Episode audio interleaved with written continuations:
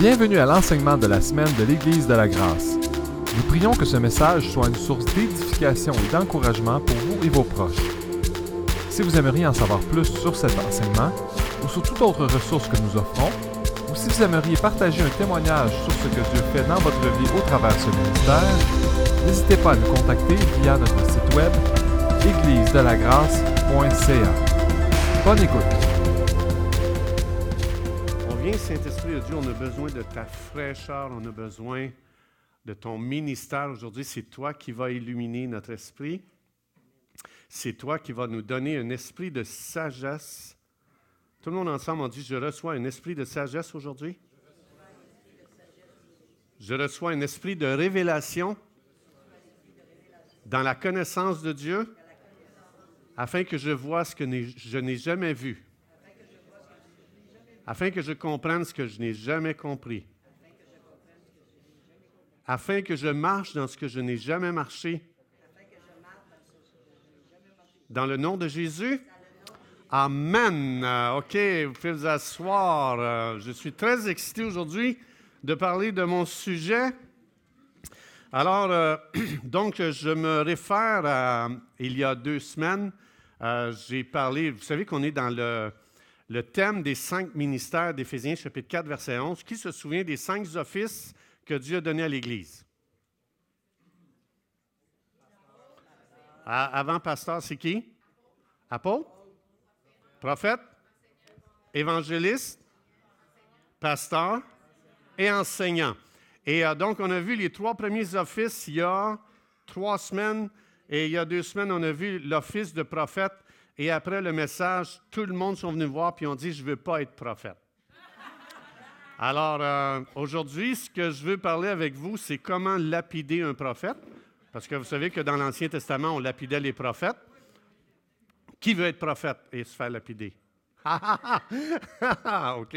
Alors, euh, donc, ce que j'ai voulu apporter, j'ai apporté le côté prophète non formé, comment ça fait des dommages. Mais, ce n'est pas les vrais prophètes.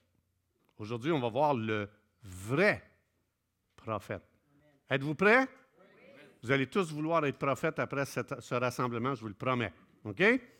Alors, j'ai parlé des prophètes non formés, comment ils ont fait des dégâts. C'est vrai. Mais il n'y a pas juste les prophètes non formés qui ont fait des dégâts. Un pasteur mal formé fait autant de dégâts. Un évangéliste mal formé, il fait autant de dégâts. Right? C'est vrai? Oui. Un enseignant mal formé, est-ce qu'il fait des dégâts? Absolument. Alors, ce n'est pas plus le prophète que les autres. N'importe qui qui est mal formé va énormément faire de dommages au lieu d'être une bénédiction. Et quand Dieu fait des choses, Dieu les fait pour nous bénir. Amen. On voit dans Ephésiens chapitre 4, verset 11, on a vu que les cinq ministères, c'est pour toi, pour que tu sois béni, pour que tu puisses entrer dans une vie que Dieu a destinée qui est extraordinaire. Alors, le prophète, il est donné à l'Église et c'est tellement glorieux que probablement vous allez vouloir, après ce message, avoir euh, un don de prophète. Donc, euh, aujourd'hui, ce que je veux parler, c'est le côté bien formé du prophète. Lorsque quelqu'un, lorsqu'un prophète a le cœur de Dieu, c'est extraordinaire. Moi, j'ai été exposé à des prophètes et je vous le dis, ces gens-là ont fait descendre le, ciel sur terre. Et quand j'ai entendu de la part des prophètes qu'est-ce que Dieu pensait de moi, j'avais de la difficulté à le croire, puis c'est ce qu'on va voir aujourd'hui, OK? Alors, juste euh, pour comprendre ici, ça, je pense que c'est une image qui représente bien être exposé à un prophète. Avant d'être exposé à un prophète, ta vie est en noir et blanc. Tu ne la trouves pas tellement glorieuse, tu ne l'aimes pas tellement. Et quand tu es exposé à un prophète, le prophète va ouvrir des portes que tu n'as jamais pensées concernant ta vie. Qu'est-ce que Dieu pense de toi? Qu'est-ce que Dieu a préparé pour toi? Qu'est-ce que Dieu a de glorieux pour toi? Donc, c'est pour ça que le prophète est très important dans l'Église. Alors, aujourd'hui, évidemment, qui va faire sortir le meilleur de moi? C'est le prophète bien formé bien formé. Je rappelle, c'est très important d'être bien formé dans n'importe quel office d'ailleurs. Mais si, aujourd'hui, il me semble qu'il va vite. Euh. alors aujourd'hui, je vais juste vous parler, on va regarder le prophète par excellence qui est Jésus lui-même, right? Alors Jésus, il y avait les cinq offices, il n'y a pas de problème, il pouvait fonctionner dans les cinq offices. Aujourd'hui, je veux qu'on regarde ensemble qu'est-ce qu'un prophète bien formé et quel est l'effet que ça a sur notre vie. C'est vraiment magnifique, mais avant, on va regarder justement ce prophète-là dans le contexte de Jean chapitre 4. Vous allez voir, la personne reconnaît que Jésus est prophète, mais vous allez voir que c'est extraordinaire. C'est exactement, l'image qu'on voit là. Il y a un monde qui s'est ouvert pour cette personne-là qu'elle ne connaissait pas, qu'elle ne pouvait même pas imaginer et que Dieu avait préparé pour elle. Et c'est l'effet de rencontrer un prophète bien formé. Mal formé, je vous l'ai dit la, dernière fois, euh, le prophète, il est très, c'est quelqu'un qui, la sanctification, c'est très important pour lui. Donc souvent, les gens euh, peuvent vraiment vivre quelque chose de difficile des fois quand un prophète n'utilise pas son onction, sa portion pour euh, justement qu'est-ce que Dieu veut. Mais juste pour expliquer ici le contexte justement de Jean chapitre 4, c'est Jésus qui s'en va en, Samarie. Maintenant, quand on étudie la culture juive, euh, à cette époque-là, un Samaritain, c'était la chose la plus horrible que tu pouvais être. Si quelqu'un, si un juif t'appelait samaritain, tu peux être sûr que tu ne seras pas honoré par ce juif-là. Donc, euh, il y avait entre les Juifs et les Samaritains une haine inimaginable. Il y avait une animosité, il y avait, quelque chose dans le cœur des deux parties qui fait que quand ils se rencontraient, tu ne pouvais pas être ami avec un Samaritain, un Juif et un Samaritain. C'est horrible. Quand euh, quand tu voulais insulter un juif au plus haut point. Ça, c'était la plus grande insulte d'un juif. C'était ceci. Regardez bien qu'est-ce qu'on faisait. Dans Jean 8, 48, quand ils ont voulu insulter Jésus, là ici, il, y en avait jusque-là de Jésus, puis ils voulaient l'insulter au plus haut point, puis les Juifs disaient à Jésus, T'es un? Tout le monde ensemble? Ça, c'était une insulte. Et non seulement c'était une insulte, mais c'était comparé à être un démon. Démon ou samaritain, c'était pareil. Donc, quand tu voulais les insulter, c'est tellement inimaginable que quand quelque chose passait à travers la Samarie, que ce soit un animal, si ton chien s'échappait de chez vous, puis il passait par la Samarie, puis il revenait, tu ne reprenais plus jamais ton chien. Il était considéré comme impur. Il était considéré comme souillé, tellement les Juifs avaient une mentalité concernant les Samaritains qu'on ne peut même pas imaginer. Si un objet avait passé par la Samarie, c'était un peu, les Juifs ne touchaient plus à ça. Et si il y avait des récoltes, si tu recevais une orange qui venait de la Samarie, tu ne mangeais pas. C'était, peu importe sa couleur, peu importe comment est-ce qu'elle était bonne, les gens considéraient tout souillé, tout ce qui venait de la Samarie, les Juifs ne touchaient pas à ça. Donc, c'était parce qu'il y avait une haine. C'était là dans le cœur des Juifs, c'était là dans le cœur des Samaritains. Et ici, Jésus, justement, il va, on va regarder ici la première chose, Jésus qui est le prophète par excellence, il va aller dans ce lieu le plus sombre pour les Juifs. Et quand on parle du prophète ou de l'onction prophétique, la gloire prophétique, c'est de, tout le monde ensemble, c'est quoi? C'est de voir une chose avant qu'elle arrive. OK? Comme par exemple, quand tu regardes dans les, dans les actes des apôtres, quand on parle, les prophètes ont prophétisé qu'il y aurait une famine, une sécheresse. Alors, ils voyaient d'avance. La chose n'est pas là. Le prophète, lui, le voit avant même qu'elle arrive. Quand que Paul était supposé d'être livré entre les mains des Romains, euh, le prophète, il s'est lié les mains avec une ceinture. Donc, il annonce d'avance. Il voit d'avance qu'est-ce qui va arriver. OK? Right? Donc ça, c'est l'onction prophétique. Ça veut dire tu vois la chose avant qu'elle arrive. Et c'est pour ça que les prophètes sont archi importants pour le corps de Christ. C'est une bénédiction que Dieu donne. Alors, quand le prophète opère dans l'onction prophétique, ce qui va se passer, on va voir ça ici. Jésus, justement, qui est le prophète par excellence, vous allez voir, cette personne va dire, tu es un prophète, toi. Mais regardez bien qu'est-ce qui se passe. Alors Jésus y arrive dans une ville de Samarie. Déjà, je vous ai dit tantôt, tout ce qui passait par la Samarie était... Mais Jésus, lui, ne voit pas la chose qui est là devant lui. Il voit ce qui n'est pas encore là. Il voit quelque chose, donc tout le monde a une image, tout le monde, des Samaritains, c'est de la boîte. Mais Jésus, il voit au-delà de la boue. Et ça, c'est son onction prophétique qui fait ça sur sa vie. Alors, il va dans le lieu le plus détesté des Juifs. Il va dans le lieu le plus sale des Juifs, le plus impur pour un Juif. Alors, il s'en va en Samarie, dans une ville nommée Sichar, près du champ que Jacob avait donné à Joseph, son fils. Là se trouvait le puits de Jacob. Jésus, fatigué du voyage, il va s'asseoir sur le bord du. Normalement, Jésus, tu es impur. Tu as déjà mis le pied dans le sol samaritain, tu es un peu, et là, tu vas t'asseoir sur le bord d'un puits, c'est encore pire. Alors ici, il était environ midi. Une femme de Samarie vint puiser de l'eau. Jésus lui dit, donne-moi à boire. C'est encore pire. Jésus est en train de pousser, pousser, pousser. C'est pour ça que les prophètes sont très difficiles à discerner sont très difficiles à comprendre qu'est-ce qu'ils sont en train de faire parce qu'eux ne sont pas pris avec la vision naturelle et humaine de ce monde. Ils voient quelque chose d'autre que personne ne voit. Alors Jésus ici, il dit, donne-moi à boire. Alors la Samaritaine lui dit, elle est très surprise parce que ça ne se faisait pas. Alors elle va dire, comment toi qui es juif, me demandes-tu à boire? Elle est en train de dire, hey, on n'est pas supposé d'avoir de relation, on n'est pas supposé d'avoir de contact, toi et moi. Et en plus, tu me demandes à boire à moi, qui suis une femme samaritaine. Elle-même, dans sa compréhension d'elle-même, elle se voit tellement impure et tellement sale. Pour elle, c'est une femme couverte de boue. Alors ici, les Juifs, a dit, les Juifs, hey, n'ont pas de relation avec les Samaritains.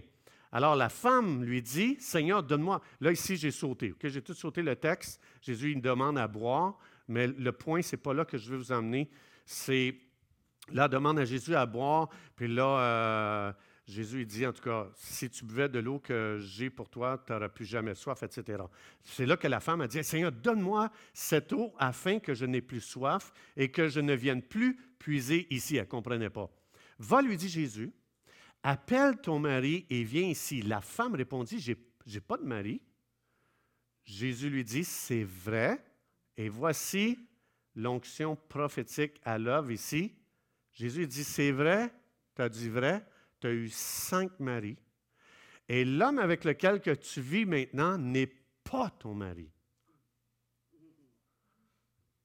Là, là, écoute, Jésus vient d'ouvrir le ciel. C'est ce qui fait un prophète. Un prophète fait descendre le ciel sur terre pour amener une vision et une compréhension que personne ne peut voir naturellement?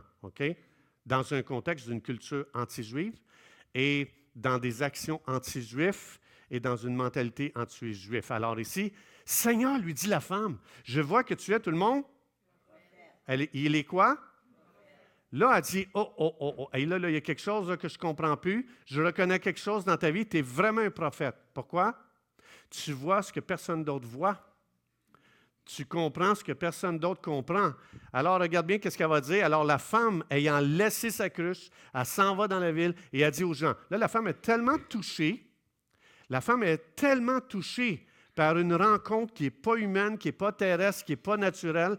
Elle rencontre un prophète, elle commence à voir ce qu'elle n'a jamais vu et elle commence à comprendre ce qu'elle n'a jamais compris. Et regarde, elle, dit, elle s'en va dans son village, elle dit, Hey, venez voir un homme qui m'a dit tout ce que j'ai fait. C'est-tu vrai que Jésus a dit tout ce qu'elle a fait dans sa vie? Non. Non? Qu'est-ce que Jésus a dit?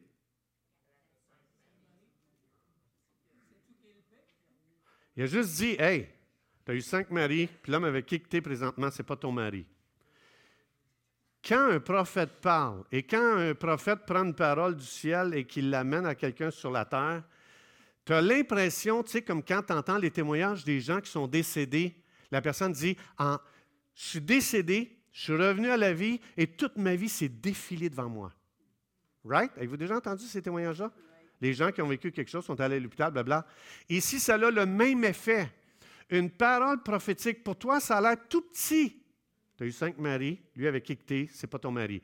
Pour toi, c'est pour toi, tu dis, crime, me semble, je n'ai pas donné grand-chose. Mais pour la personne, parce que ça vient d'un autre royaume, on dirait que toute sa vie, elle vient d'être défilée devant elle. C'est comme pour elle, le ciel s'est ouvert. Il y a quelqu'un qui connaît toute de ma vie. Ça, c'est l'onction prophétique. Alors, cette femme-là ici, a dit, est-ce que ce ne serait pas le Messie? Alors ici, il sortit de la ville, il vint vers lui. Oups, mon affaire ne fonctionne pas bien. Plusieurs Samaritains crurent en Jésus, déjà ça c'est un miracle, à cause de cette déclaration, à cause de juste une parole prophétique. Alors, juste à cause qu'elle a dit, il m'a dit tout ce que j'ai fait. Alors, donc, qu'est-ce que l'onction prophétique? Ici, on a un exemple parfait de ce qu'un prophète qui opère dans une onction prophétique, qu'est-ce que ça fait dans la vie des gens et l'impact que ça a. Une rencontre avec, euh, euh, la gloire de la prophétie, c'est tellement puissant que ça a changé une femme instantanément. Et c'est la raison, je crois, pourquoi Satan a enterré le puits des prophètes et des apôtres depuis plusieurs années.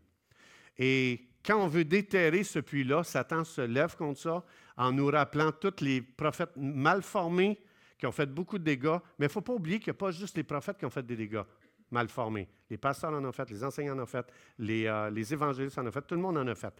Alors, l'onction prophétique, ce que ça fait, c'est que ça connecte les gens à comment Dieu les voit afin qu'ils deviennent, afin qu'ils euh, deviennent qui ils sont réellement, pour que le monde entier voit combien Dieu t'a destiné d'une façon spéciale.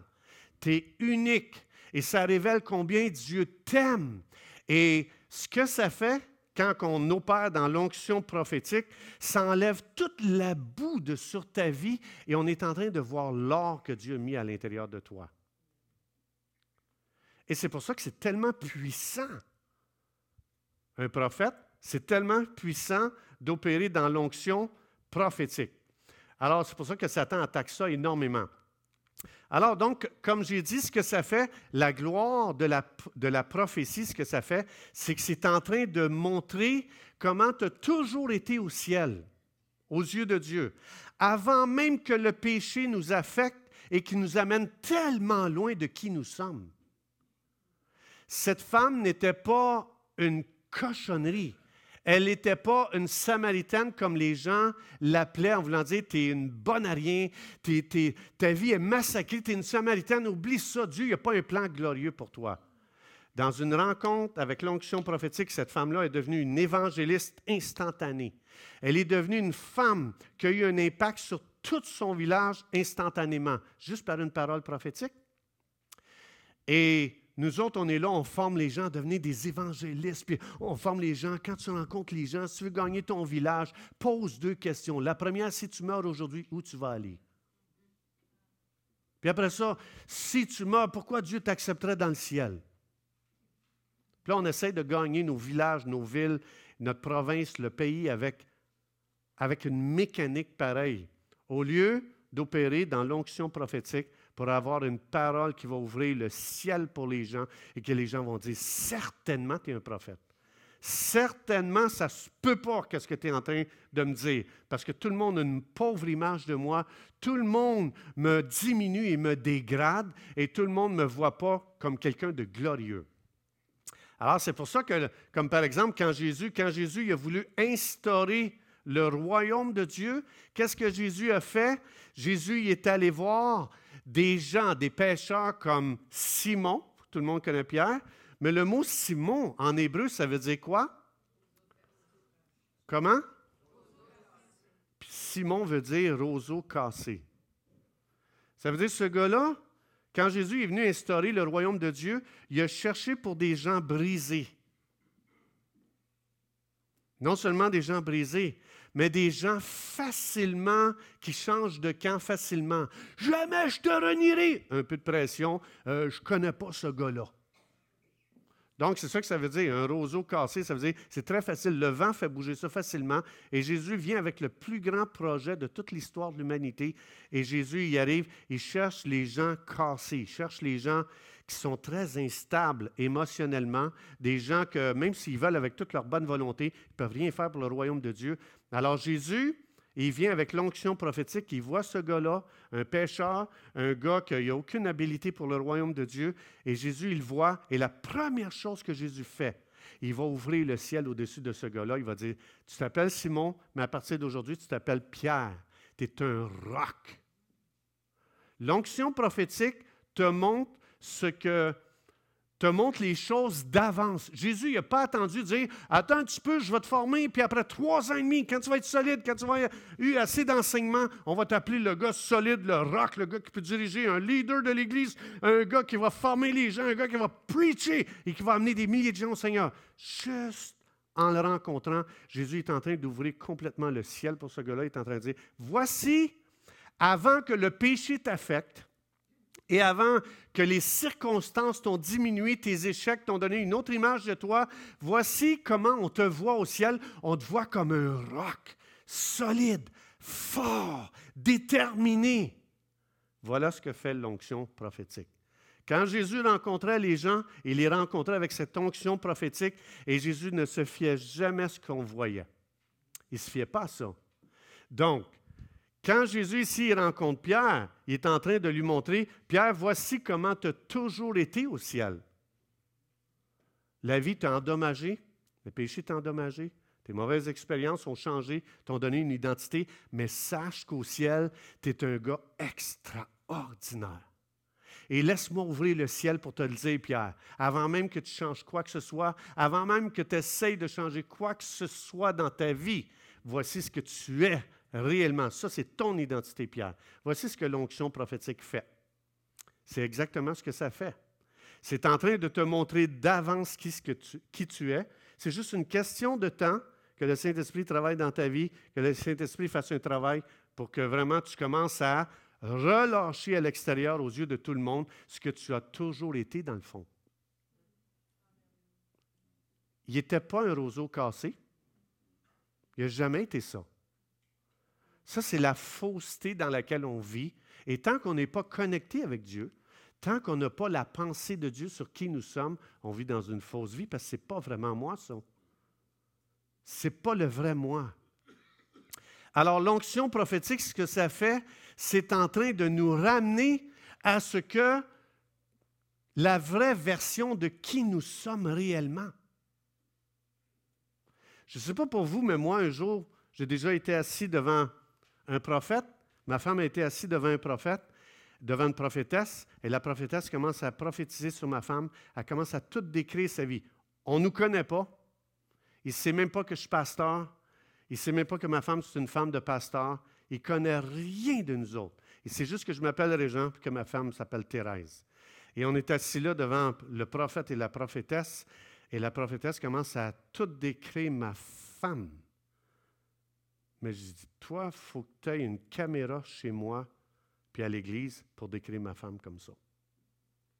Je te le dis, là, le ciel s'est ouvert et elle a vraiment décrit ma femme dans exactement ce qu'elle est et ce qu'elle fait avec une précision inimaginable. Et après ça, le prophète, il commence à, à parler sur ma vie et quand il a commencé à dire Hey, t'es pas un roseau cassé, tu es un roc. Il commence à tout décrire. Il a tout décrit ma vie passée. Il a décrit ce qui se passait présentement dans ma vie. Et il a décrit ce que Dieu avait préparé pour ma vie. Et le gars, il ne sait même pas que je suis pasteur. Il a tout décrit les gens que Dieu a placés autour de moi. Il a tout décrit qu'est-ce que Dieu va faire, qu'est-ce que Dieu va faire dans l'avenir avec cette, avec cette Église. Et le gars ne savait même pas que j'étais pasteur. Il a commencé à tout prophétiser qu'est-ce que Dieu avait préparé pour cette Église ici. Et moi, j'étais comme, ah! J'ai dit, ça, ça se peut pas. Ça, c'est tellement effrayant quand un prophète ouvre le ciel pour toi que tu as de la difficulté à croire qu'est-ce qu'il dit. Tu penses qu'il charrie. Tu penses que le, prophète bat en masse. Tu dis, coudon, il veut-tu un bill de sang, lui, là, pour me dire tout ce qu'il est en train de me dire? Non. Parce que au ciel, il n'y a pas de boue sur ta vie. Il n'y en a pas. Et ce que le prophète fait, il est en train de faire descendre le ciel sur terre. Jésus le dit, quand vous priez, priez pour qu'il en soit sur la terre comme au ciel. Et le prophète, ce qu'il fait, c'est qu'il fait juste descendre le ciel pour toi, comment tu as toujours été. Ils ne sont pas en train de voir tes faiblesses. C'est pour ça que les prophètes mal formés, ils ne font pas descendre le ciel sur toi. Ils font monter le péché en toi. T'as fait ci, t'as péché là. Puis là aussi, il y a du péché dans ta vie. Mais ça, c'est un, ça, c'est un prophète. Il peut être prophète, mais il est mal formé. Parce que dans 1 Corinthiens 14, 3, la prophétie doit édifier, encourager, réconforter. C'est pour ça qu'un prophète bien formé, c'est, je te le dis, c'est extraordinaire qu'est-ce qu'il fait descendre sur ta vie, parce que Dieu a déposé sa gloire sur chaque personne. Sur toi, là, juste ici, là, juste au-dessus de ta tête, là, présentement, là, si le prophète ouvrait le ciel au-dessus de ta tête, tu tomberais à terre, tu dirais Aïe, aïe, il n'y a personne qui me dit qui j'étais réellement. Et c'est ça qu'un prophète vient faire. Alors, un prophète, la raison pourquoi Dieu nous donne des prophètes, c'est que le prophète, il tente le ciel et la terre et il est une porte et il devient la porte qui, qui amène vers toi les pensées de Dieu, il amène vers toi les émotions de Dieu, il amène vers toi le cœur de Dieu, il amène vers toi tout ce que Dieu pense de toi comment le ciel te voit. Et le prophète formé, il est toujours en train de voir qui tu es à travers l'œuvre accomplie de Jésus. Lui, là, sa vision à travers le sang, il voit ce que l'œuvre de Jésus-Christ a fait de toi depuis toute éternité passée. Mais il ne faut pas oublier, Satan, c'est un accusateur des frères jour et nuit. Satan veut toujours être en train de nous pointer, de nous accuser, de nous abaisser, de nous diminuer. Mais le prophète formé, il voit tout à travers l'œuvre de Jésus. Il te voit déjà dans ce que Dieu a fait de toi, l'œuvre de Jésus a fait de toi. Et dans Philippiens 6, celui qui a commencé en toi la bonne œuvre, il va la terminer, puis lui, c'est ça qu'il voit, c'est ça qui fait descendre sur terre. Et c'est ça qui te donne un courage de dire Waouh, j'ai le goût d'aller de l'avant. J'ai le goût de défoncer les murs, j'ai le goût de gagner le monde. Les prophètes, ils, t'allument. C'est fou. Tu as le goût vraiment de, de gagner le monde, tu as le goût vraiment d'aller plus loin. Alors, ça veut dire, les païens, on n'a pas besoin d'être prophète pour voir le péché dans la vie des gens. Même les païens peuvent le voir. On n'a pas besoin d'être prophète pour voir ça. Je vois du péché dans ta vie. Moi, j'ai vu des gens dire Moi, j'ai le discernement, je discerne le péché dans la vie des gens. Désolé, ce n'est pas un discernement. Ce n'est pas un discernement. On peut tous dire qu'il y a péché. Mais qui a des yeux de Dieu pour voir à travers un zaché voleur, haï des gens, qui collecte les taxes et qui vole les gens en chargeant plus de taxes que qu'est-ce qu'il doit, qui est capable de voir un zaché enterré par la boue, qui est capable de voir que ce gars-là, c'est un homme généreux et libéral. Tout le monde le voyait comme un voleur de taxes. Jésus ne le voyait pas comme un voleur de taxes. Il dit Hey, toi là, je m'en vais chez vous, tu vas être généreux. Il a donné quatre fois l'argent qu'il a volé aux gens. Il était libéral, le gars. Tiens, tiens, t'en veux-tu? Tiens. Mais personne n'était capable de le voir. Jésus le voyait. Qui était capable de voir une femme enterrée dans la boue de la prostitution? Une femme d'adoration extravagante. Et non seulement d'adoration extravagante, qui était capable de voir que cette femme, elle est capable dans un seul rassemblement de donner dans son offrande, dans son adoration, quelque chose qui a une valeur d'à peu près, euh, je ne sais pas moi, 50 000 dollars. Jésus l'a vu.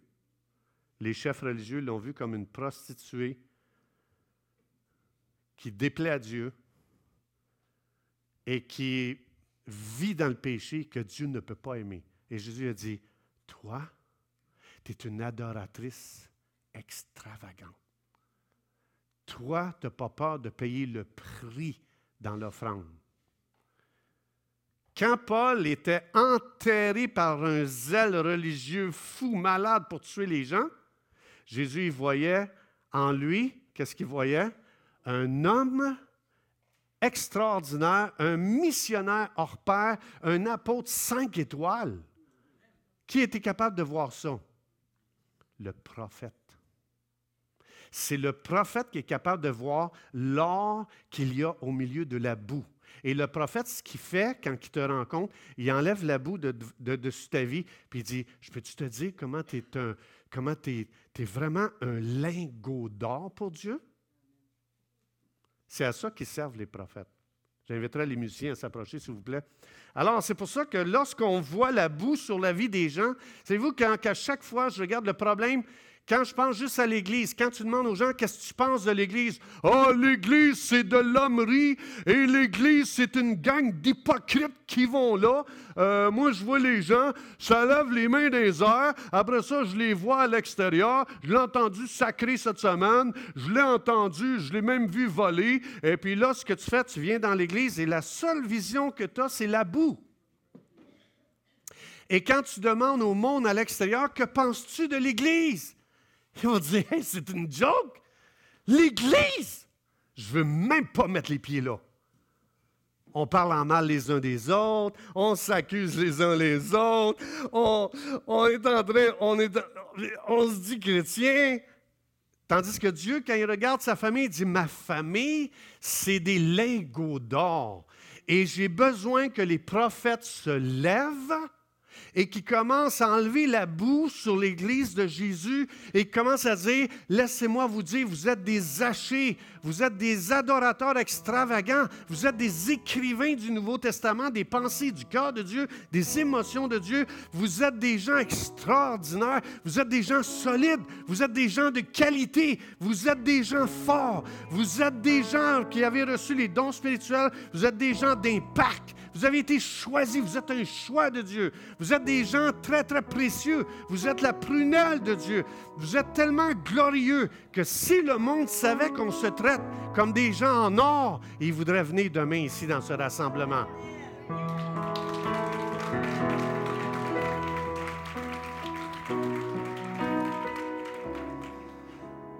On va se lever, s'il vous plaît. La gloire du prophétique, c'est de voir une chose avant qu'elle arrive. Dieu dit dans les rassemblements, lorsque tu vas dans un rassemblement, prie pour une onction prophétique. Relâche l'onction prophétique dans le rassemblement afin que les yeux des gens s'ouvrent et que ta bouche devienne la bouche de Dieu sur terre. Afin que tes pensées soient les pensées de Dieu, afin que tes paroles deviennent les paroles de Dieu dans l'Église. Dieu veut, Dieu veut qu'on arrête de venir à l'Église et de commencer à voir l'humanité des gens, de commencer à voir les faiblesses et les manquements des gens, mais de demander à Dieu, Dieu, je suis, je suis trompé présentement, je suis en train de voir cette personne, ce frère, cette soeur, j'ai un jugement vers elle. Et Dieu dit, si tu as un jugement sur un de mes enfants, tu ne peux pas être ma bouche sur terre. Le ciel va se fermer. Je voudrais te donner une vision que Zachée n'est pas voleur, il est devenu insécure. On l'a tellement haï que plus qu'on l'a haï, plus qu'il s'est mis à voler les gens. Plus qu'il a abusé de sa position d'autorité. Plus qu'il est devenu ce qu'il n'est pas. Plus qu'on juge les gens, plus qu'on les pousse loin de ce que Dieu voit de ces gens-là. Plus qu'on critique, plus qu'il y a de la boue sur l'Église. Plus qu'on est négatif, plus qu'on enterre l'Église dans la boue. Et ils sont où les prophètes? Ils sont où les prophètes qui vont commencer à parler de l'Église glorieusement, que c'est de l'or, c'est un joyau de Dieu. On est là pour recevoir des nouveaux yeux. L'Église, c'est un, c'est, c'est euh, mon centre d'optométrie. C'est là qu'on me redonne des yeux pour voir différemment pour penser différemment, pour parler différemment. Alors, ça veut dire, ce que Dieu veut qu'on fasse dans l'Église, c'est qu'on soit formé par les prophètes pour voir comme Dieu, tout le monde ensemble, voir comme Dieu, penser comme Dieu, parler comme Dieu. Voilà pourquoi Dieu voulait donner des prophètes à l'Église. Pour que vous et moi, on soit libérés. Parce qu'il faut se souvenir de ceci. Un prophète, c'est quelqu'un qui traduit le cœur de Dieu pour les gens. Et Dieu il est tellement loin de ce qu'on pense. Hein, Ésaïe 55, autant les cieux sont élevés au-dessus de la terre, autant mes pensées sont élevées au-dessus de vous. Alors, un prophète, ce qu'il fait, c'est que l'Esprit de Dieu l'amène à s'élever, s'élever, s'élever, s'élever, s'élever jusqu'aux pensées de Dieu. Et le prophète commence à traduire aux humains qu'est-ce que Dieu pense d'eux autres. Mais combien de fois ce qui est sorti de notre bouche, c'est de la boue. On a sali encore plus les gens. On les a boités encore plus. Et c'est pour ça que Dieu donne des prophètes à l'Église. Dans 1 Corinthiens 14, 24, 25, Rappelez-vous, Éphésiens chapitre 4, verset 11, Dieu a donné des prophètes à l'Église afin que les prophètes équipent les gens, équipent les gens, pas devenir des vedettes. Un prophète, ce n'est pas une vedette. Un prophète, c'est quelqu'un qui équipe le corps de Christ à opérer dans une onction prophétique.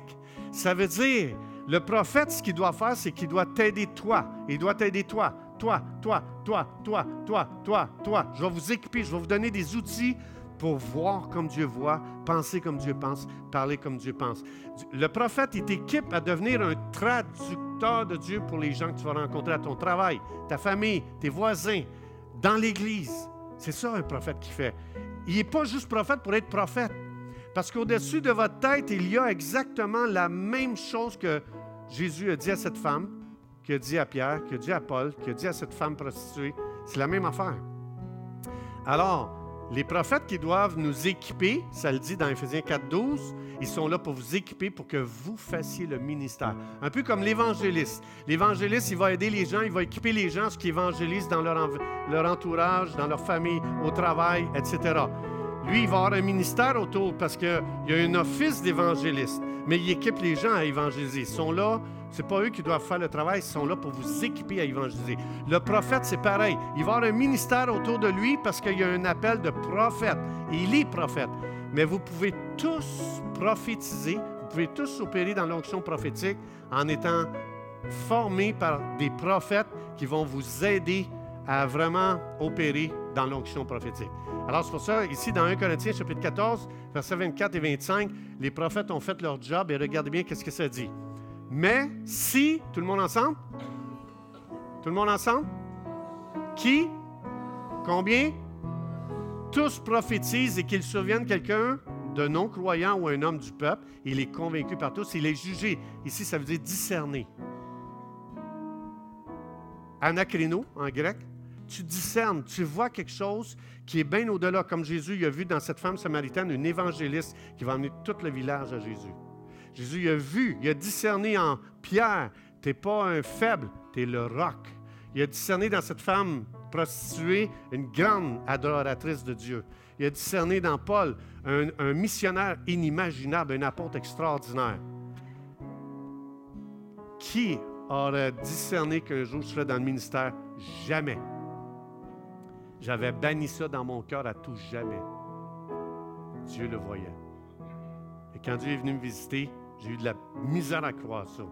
Alors, ça dit ici, euh, s'il y a quelqu'un qui vient un non-croyant, il va être convaincu par tous, il est jugé, il discerne par tous.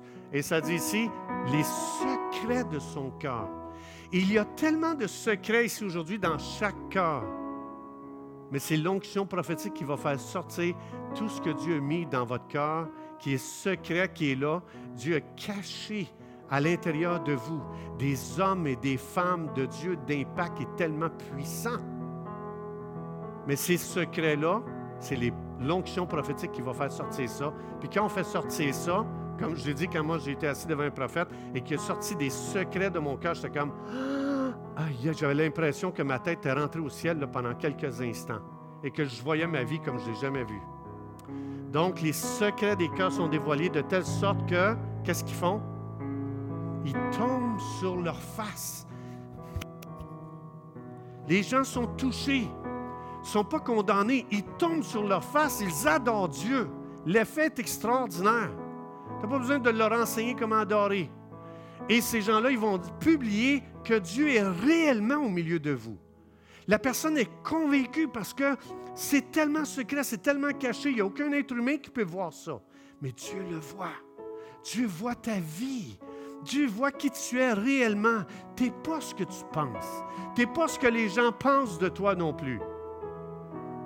Les gens, il n'y a aucun être humain, même toi, tu n'es pas capable de savoir qui tu es réellement aux yeux de Dieu. Le prophète, oui. L'onction prophétique, oui. Et c'est pour ça que Dieu dit, l'Église, c'est un lieu où ce qu'on fait sortir le meilleur du cœur des gens. Mais pensez-vous qu'on peut réussir à faire ça si on parle en mal? Si on juge? Si on critique? La contrefaçon de la prophétie, ou de l'onction prophétique, c'est de se juger, parler en mal, être négatif, murmurer. Ça, c'est la contrefaçon. Parce que Satan sait que quand on fait ça, on est en train de fermer le ciel au-dessus de l'Église. Et la seule façon de réouvrir ça, on se repent, Seigneur, je te demande pardon. Je ne savais pas que j'opérais dans la contrefaçon de l'onction prophétique. Et quand on demande pardon à Dieu, quand on dit Dieu, donne-nous ton cœur, donne-nous tes yeux, donne-nous tes pensées, il va être relâché au milieu de l'Église une onction prophétique extraordinaire. Un encouragement hors du commun. C'est pour ça que je vous encourage. Si vous voyez la famille de Jésus opérer dans d'autres choses que l'onction prophétique, pas condamner, pas juste dire, hey, s'il te plaît, veux-tu compris à partir de maintenant pour que l'onction prophétique soit relâchée sur ta vie? Et que tu vois comme Dieu voit, et que tu penses comme Dieu pense, et que tu parles comme Dieu parle. Pour que les vies soient changées. Ces gens ici sont changés. On a tellement de programmes pour essayer de changer la vie des gens. A juste besoin de l'onction prophétique. On a juste besoin que le ciel s'ouvre et de commencer à dire aux gens ce qu'ils n'ont jamais connu d'eux. Et c'est pour ça que les prophètes ont besoin d'être relâchés. C'est pour ça que les prophètes ont besoin d'être encouragés, d'être relevés, puis de dire, Hey prophète, ça fait assez longtemps qu'on t'a tué. On a, on a tué tous les prophètes de l'Ancien Testament. Et je dirais qu'on a tué les prophètes dans le Nouveau Testament aussi, dans l'Église. Parce que Satan connaît la puissance de l'onction prophétique. Amen. Est-ce qu'on peut lever les mains vers le ciel? Aujourd'hui, j'aimerais prononcer la bénédiction sur cette église ici et juste demander à Dieu, en tant que corps, Esprit de Dieu, on demande l'onction prophétique. Est-ce qu'on peut prier ensemble? Esprit de Dieu, je demande l'onction prophétique. On, prie pour que tu relâches cette onction prophétique dans l'Église. On prie pour que tu nous donnes tes yeux, Seigneur. On prie pour que tu nous donnes tes oreilles, ta bouche, tes mots, ta vision, Seigneur. On prie pour qu'on soit des traducteurs de Dieu sur terre. Cette terre a besoin définitivement de l'onction prophétique. Mes collègues de travail ont besoin de savoir qui ils sont. Il y a des Samaritaines à mon travail. Il y a des Pierres à mon travail. Il y a des Paul à mon travail. Il y a des prostituées à mon travail. Esprit de Dieu, délivre-nous du jugement. Esprit de Dieu, pardon de ce que j'ai voulu changer de travail parce qu'il y avait trop de sacrage. Donne-moi d'être un prophète à mon travail. Donne-moi de, cesser de voir la boue dans la vie des gens. Donne-moi de voir le trésor qui est placé dans le cœur des gens. Je prie pour que le ciel s'ouvre sur ma vie. Je déclare un ciel ouvert sur ma vie. Je déclare que Dieu me donne l'onction prophétique. Parce que c'est ton désir. Tu veux que tous prophétisent. Alors je demande dans le nom de Jésus Viens cet esprit maintenant. Viens mettre cette onction prophétique dans ma vie. Tu as dit, Jésus, tout ce que vous demanderez en mon nom, croyez l'avoir reçu et vous le verrez s'accomplir. Vous allez voir s'accomplir l'onction prophétique sur votre vie parce que vous l'avez demandé aujourd'hui. Et je veux déclarer dans le nom de Jésus que l'onction prophétique est mon héritage. Ça m'appartient et je le réclame aujourd'hui dans le nom de Jésus. Dans le nom de Jésus. Dans le nom de Jésus. Dans le nom de Jésus. Par la puissance de Jésus. Alléluia. Est-ce qu'on peut applaudir notre Seigneur Jésus, l'Esprit de Dieu?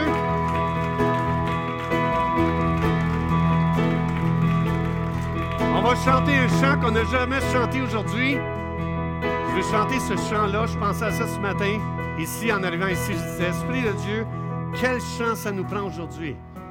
Et j'aimerais qu'on puisse ensemble juste se concentrer sur ce qu'on va voir aujourd'hui. Moi, je veux voir la gloire de Dieu. Est-ce que vous voulez voir la gloire de Dieu? OK? Alors, ce chant-là, ça va être notre prière. Que la gloire de Dieu descende dans ce lieu. Que la gloire de Dieu descende dans les cœurs. Amen. Alléluia. On va s'essayer, OK?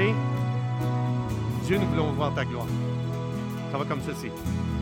Dieu, nous voulons voir ta gloire. Descends. Descends en ce lieu parmi nous. Oui, Dieu, ta gloire. Dieu, nous voulons voir ta gloire. Descends en ce lieu parmi nous. Encore une fois, on se concentre. Dieu, nous voulons voir ta gloire. Seigneur, reçois cette prière aujourd'hui de cette Église. En ce lieu parmi nous. Fort, je vais entendre cette congrégation chanter de tout son cœur.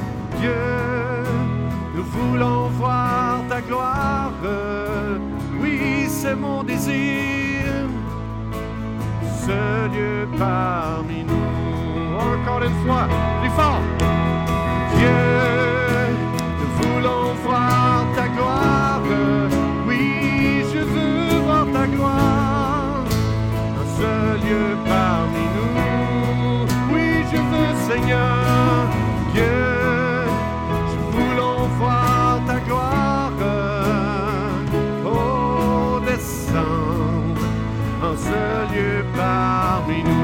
nous. Encore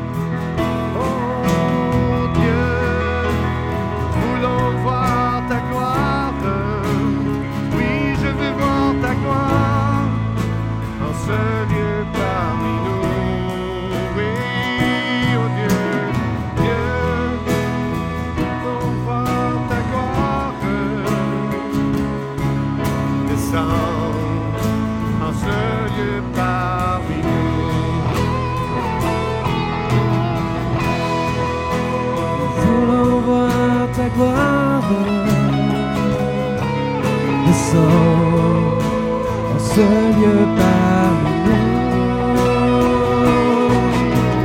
Dieu, voulons voir ta gloire.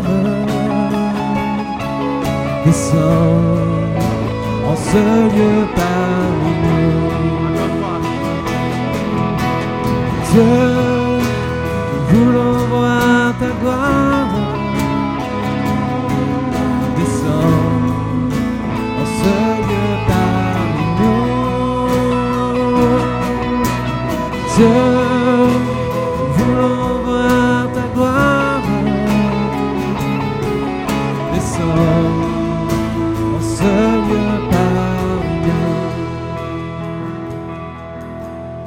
Question. Messieurs, comment voyez-vous votre femme? Mesdames, comment voyez-vous votre mari? Parents, comment voyez-vous vos adolescents? Êtes-vous d'accord avec moi que c'est difficile de voir dans un adolescent rebelle? Très difficile de voir dans un adolescent rebelle un apôtre Paul, un apôtre Pierre, de voir le trésor. Combien de fois on a appelé nos enfants rebelles? C'est comme les Juifs qui disaient Samaritains.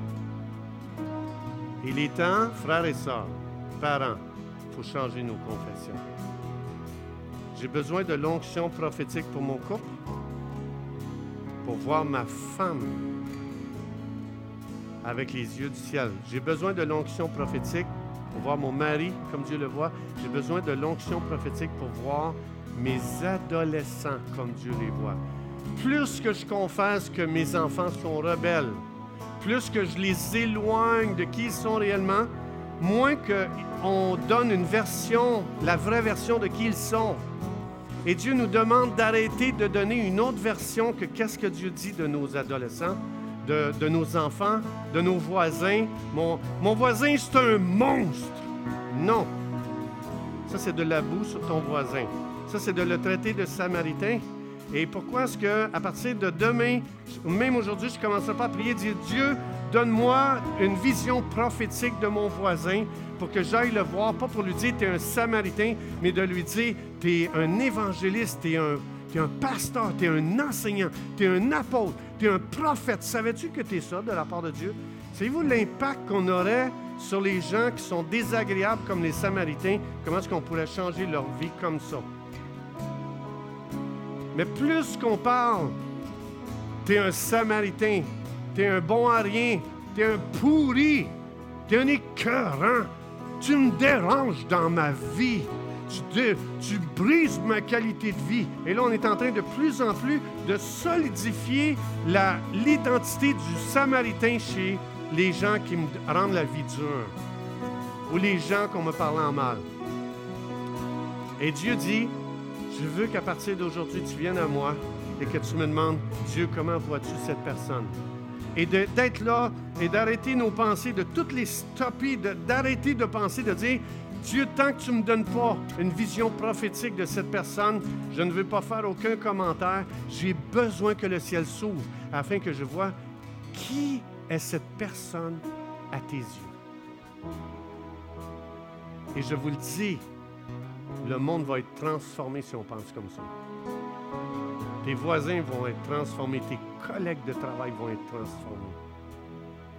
Amen. Saint-Esprit, viens, on a besoin de toi. Merci de ce que Jésus ne nous a pas laissés seuls. Jésus a dit, je vais vider le ciel, je vais laisser le Saint-Esprit aller avec vous et il va être avec vous tous les jours.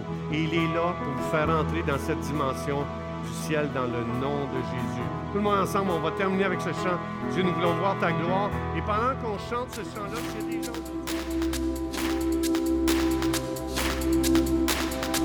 Nous espérons que vous avez été bénis et encouragés par cet enseignement. Si vous désirez participer à ce ministère, nous vous encourageons à le faire par vos prières, en partageant ces ressources avec vos amis ou financièrement en allant sur notre site web l'église de la grâce.ca. À bientôt.